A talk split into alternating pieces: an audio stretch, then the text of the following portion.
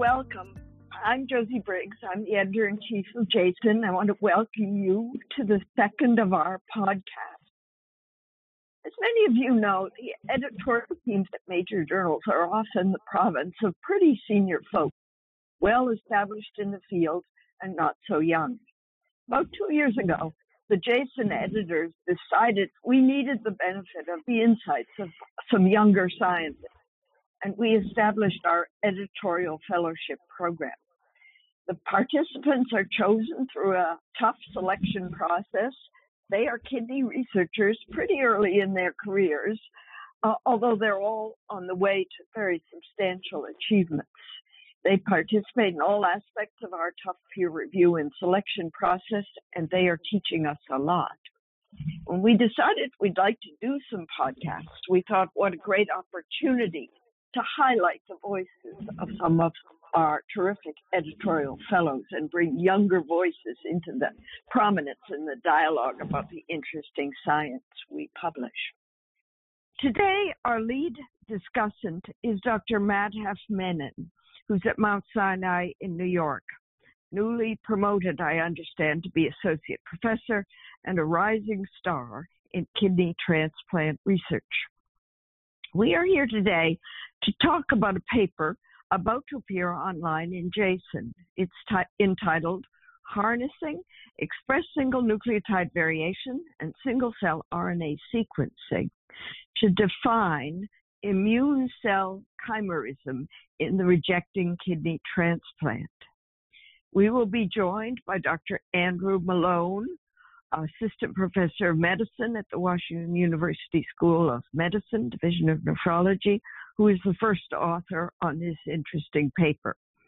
His co-authors are Jia Wu, Joseph Gaut, Katarina Fronick, Robert Fulton, and the lead corresponding author is Ben Humphreys. So, with that preamble, let me turn this over to you, Dr. Menon, to get us started talking about this interesting work. Thank you for the generous introduction, Dr. Briggs a very warm welcome to Dr. Malone. Dr. Malone, uh, regarding this paper, so maybe we can start with some background. Uh, what important questions are driving this work? Sure. Uh, I'd like to start with thanking uh, Dr. Briggs and Dr. Menon and the JASN editorial team for the invitation to discuss our manuscript today. So, getting into the background, as you know, a kidney transplant is a chimeric organ that is to say, there's uh, cells of donor origin and cells of recipient origin. Um, and this is in particular true for the uh, immune cells within uh, kidney transplant. We thought it would be interesting to uh, investigate the proportions of these immune cells. And for example, what proportion do uh, donor and recipient cells make up of macrophage uh, subsection of immune cells and what proportion of donor and recipient cells are made up um, within the T cell portion of immune cells. And we figured that a better understanding of this would help us uh, get closer to what's going on in antibody mediated rejection and, and, other types of rejection in the kidney transplant. So uh, before um, the technologies that we used in the current study were available, the study of chimerism in the kidney transplant was kind of limited to the study of gender mismatched kidney transplants, where the investigator would um, try and identify the Y chromosome in cells in your tissue sample, and by that method, uh, try to get an understanding of the degree of, of chimerism uh, within the sample. And however, um, this wasn't this technique was not available for every kidney transplant due to the sex mismatch issue. Thank, thanks, for, thanks for that uh, explanation. Um, let's talk a bit about the methods used in this paper. Why did you choose the technologies that you did? And let's start with the single cell sequencing technology that was used. Sure. So single cell RNA sequencing has uh, really exploded on, on the scene over the last number of years and becoming more widely available. And essentially, what this tool allows you to do is uh, isolate individual cells and sequence the mRNA molecules that is the genes within each individual cell. Um, and more specifically, um, the methods that are used currently to, to do this um, involve a small microfluidic chip. And within that chip, um, little aqueous droplets are created. Um, and in each droplet lies ideally one cell. Um, and when that cell breaks open within that droplet, it releases its mRNA molecules. Um, and those mRNA molecules are then tagged within that droplet with little unique DNA barcodes.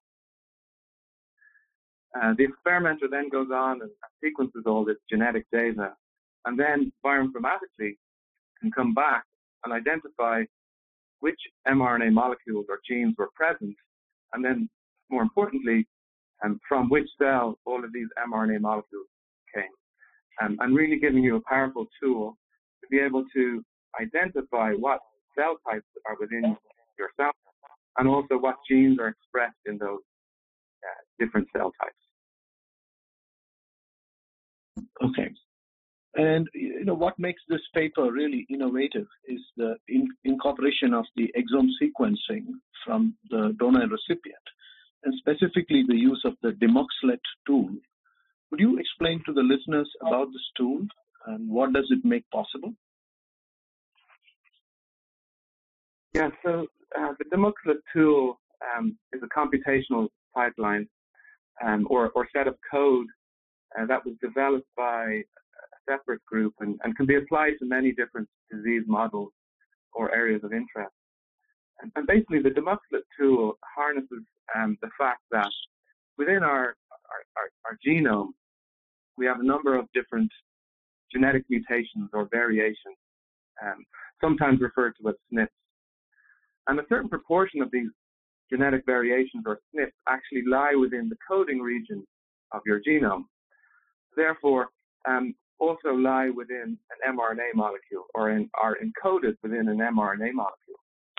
And so if you run a single cell sequencing experiment, you're able to sequence all of these genetic variants that lie within this molecule. The Demuxlet tool then uses a reference sequence.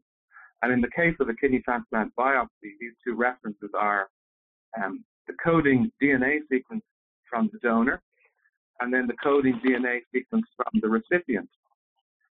The Demuxlet tool then takes each individual cell, looks at all the genetic variation within that cell and compares it to A, the donor, and then B, the recipient, and then decides, uh, based on that, what cell origin this, where this cell came from, either donor or recipient. It then reiterates this with all of the different cells and is able to call um, where each cell in your sample comes from, either donor or, recipient. And it turns out that this tool is, is extremely accurate um, and, a, and, a, great improvement on previous methods, such as the one described uh, having to rely on uh, identifying the Y chromosome. So the, another challenging aspect of this of this work uh, is the single cell RNA sequencing performed on freshly collected biopsies.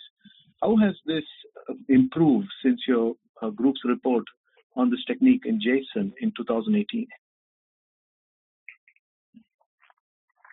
So um, the single cell sequencing field is growing um, very rapidly, and, and, more and more methods um, are becoming available, both bioinformatically, but also in terms of the hardware, the platforms that you use to uh, isolate your single cells.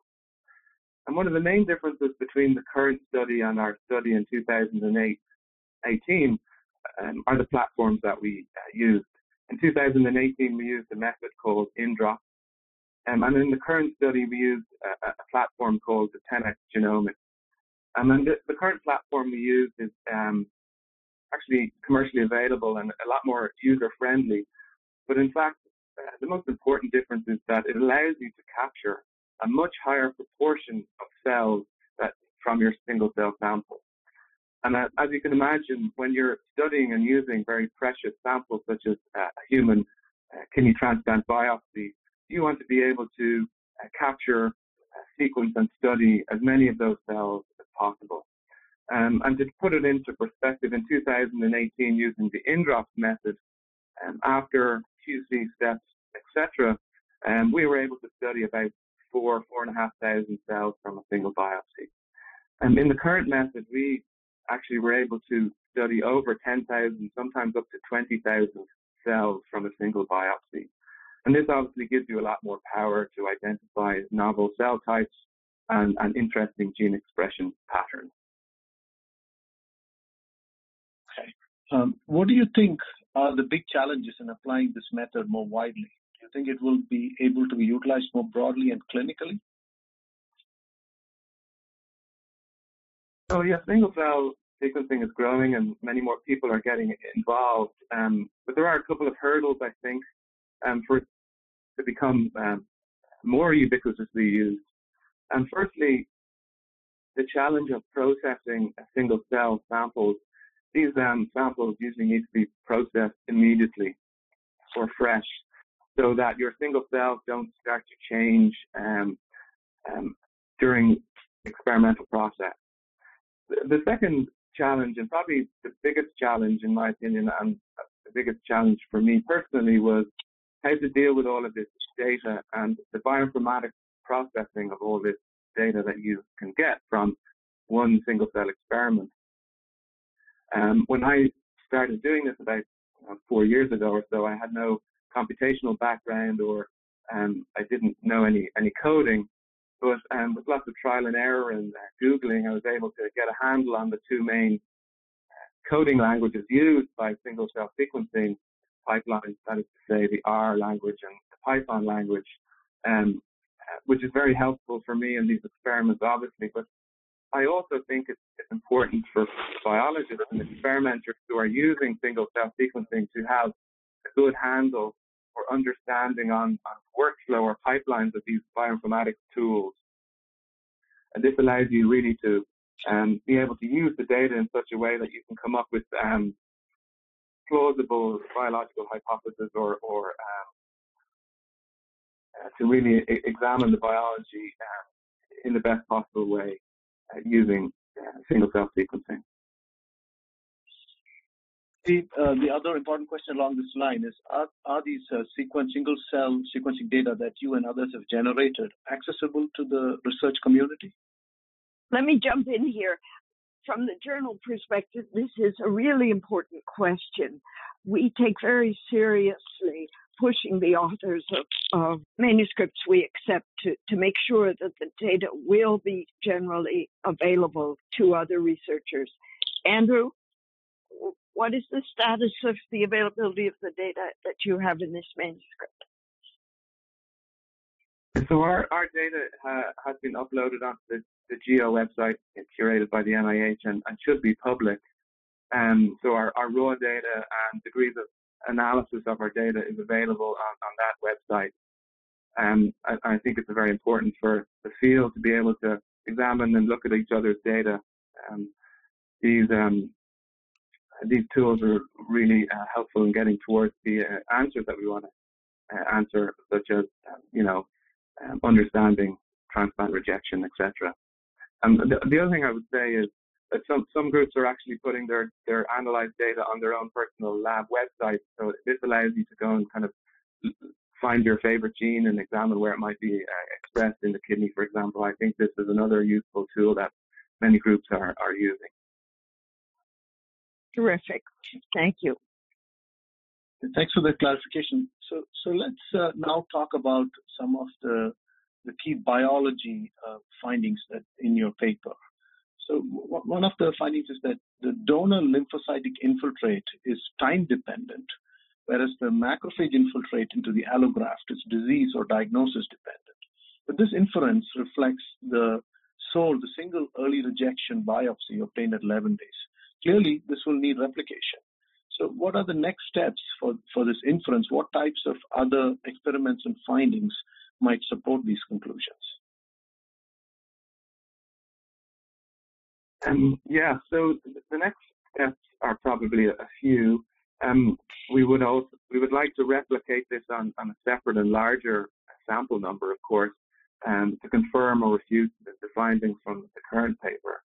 Um, I think this also brings up another interesting point in, in the single cell experimenting um, field, and that is um, validation of your findings. And some groups and some experimenters have gone so far as to, you know, identify novel cell types and gene expression patterns. And so um, it's sometimes important to go back and use non-single cell sequencing methods to validate the presence of, of that cell type or or gene or protein of interest um, using such methods like you know immunofluorescence staining of diseased tissue or immunohistochemistry staining of diseased tissue as a way of, of confirming your findings. And another very relevant aspect of the of, the pathobiology of rejection uh, that you could address is the donor specificity of the infiltrating lymphocyte subsets. So, what, what can we learn from uh, looking at the VDJ rearrangements of the T cell receptor? Were one or a few of these VDJ re- rearrangements enriched when you examined all lymphocytes in rejection cases, suggesting that possibly the infiltrating lymphocytes were relatively antigen specific? Um, yeah, so um, VDJ sequencing and looking at T cell clonality is another interesting aspect and tool in single cell sequencing. And to answer the, the second part of, of that question, um, in this particular study, um, it wasn't the main focus of the manuscript, and we actually only identified a small number T cell clones, which which didn't seem to fall into any particular subset of T cells. Um, but I think in in general, um, where this tool or method is interesting is to answer questions such as in the rejecting biopsy, um, how many different types of T cell clones or how many T cell clones are present? Um, or is there just one or two dominant clones within the rejecting uh, biopsy? Um, this brings up uh, another part of, of your question is, is the antigen specificity of these T cell clones. And currently, um, we're, we're probably not at a stage yet where we're able to identify what antigen that T cell clone is binding based purely on the genetic sequence of the T cell receptor. Um, it probably requires a lot of bioinformatics heavy lifting. Um, there are a couple of tools that get you halfway there uh, available for single cell sequencing. For example, you can get a pattern or buy or create a, um, a panel of known antigens um, and each of these antigens would have a little unique DNA barcode attached to it. And if you add this to your sample and, and it binds to a T cell clone, bioinformatically you can identify which clone and T cell receptor binds to which antigen. But that really removes the ability to, uh, to, to find or identify novel or unknown antigens, which is really what would be nice to be able to do in, in experiments such as this one. Right. The other very uh, important fundamental question that your work could answer is whether there were any non-immune or parenchymal cells, such as tubular cells, that you were able to classify as recipient origin. Um, yeah, this is an interesting question. Um, so all of the tubular cells, parenchymal cells uh, in our data set were identified as donor, which which makes sense. Um, in the endothelial cell fraction, most were donor, but actually there was a very small number, a handful of endothelial cells that were identified as recipient in origin. And actually, interestingly, these cells all came from one particular biopsy, and that biopsy was from a transplant that was ABO incompatible, um, which opens another interesting avenue of questions. And, and this particular finding was not a focus of our manuscript, and so we didn't really expand on that finding, and we felt that it was probably a whole project in itself. But you're right, um, that is an interesting um, potential other avenue of exploration with our, our, our data. Right, fantastic. And, and, then finally, what do you view as, as next in your work in this in this particular work? Um, yeah, so an extension of this work would be to continue to um, grow our data set in terms of numbers of biopsies sequenced and, and studies to, to, really validate or, or find uh, new interesting um, things in the setting of transplant rejection.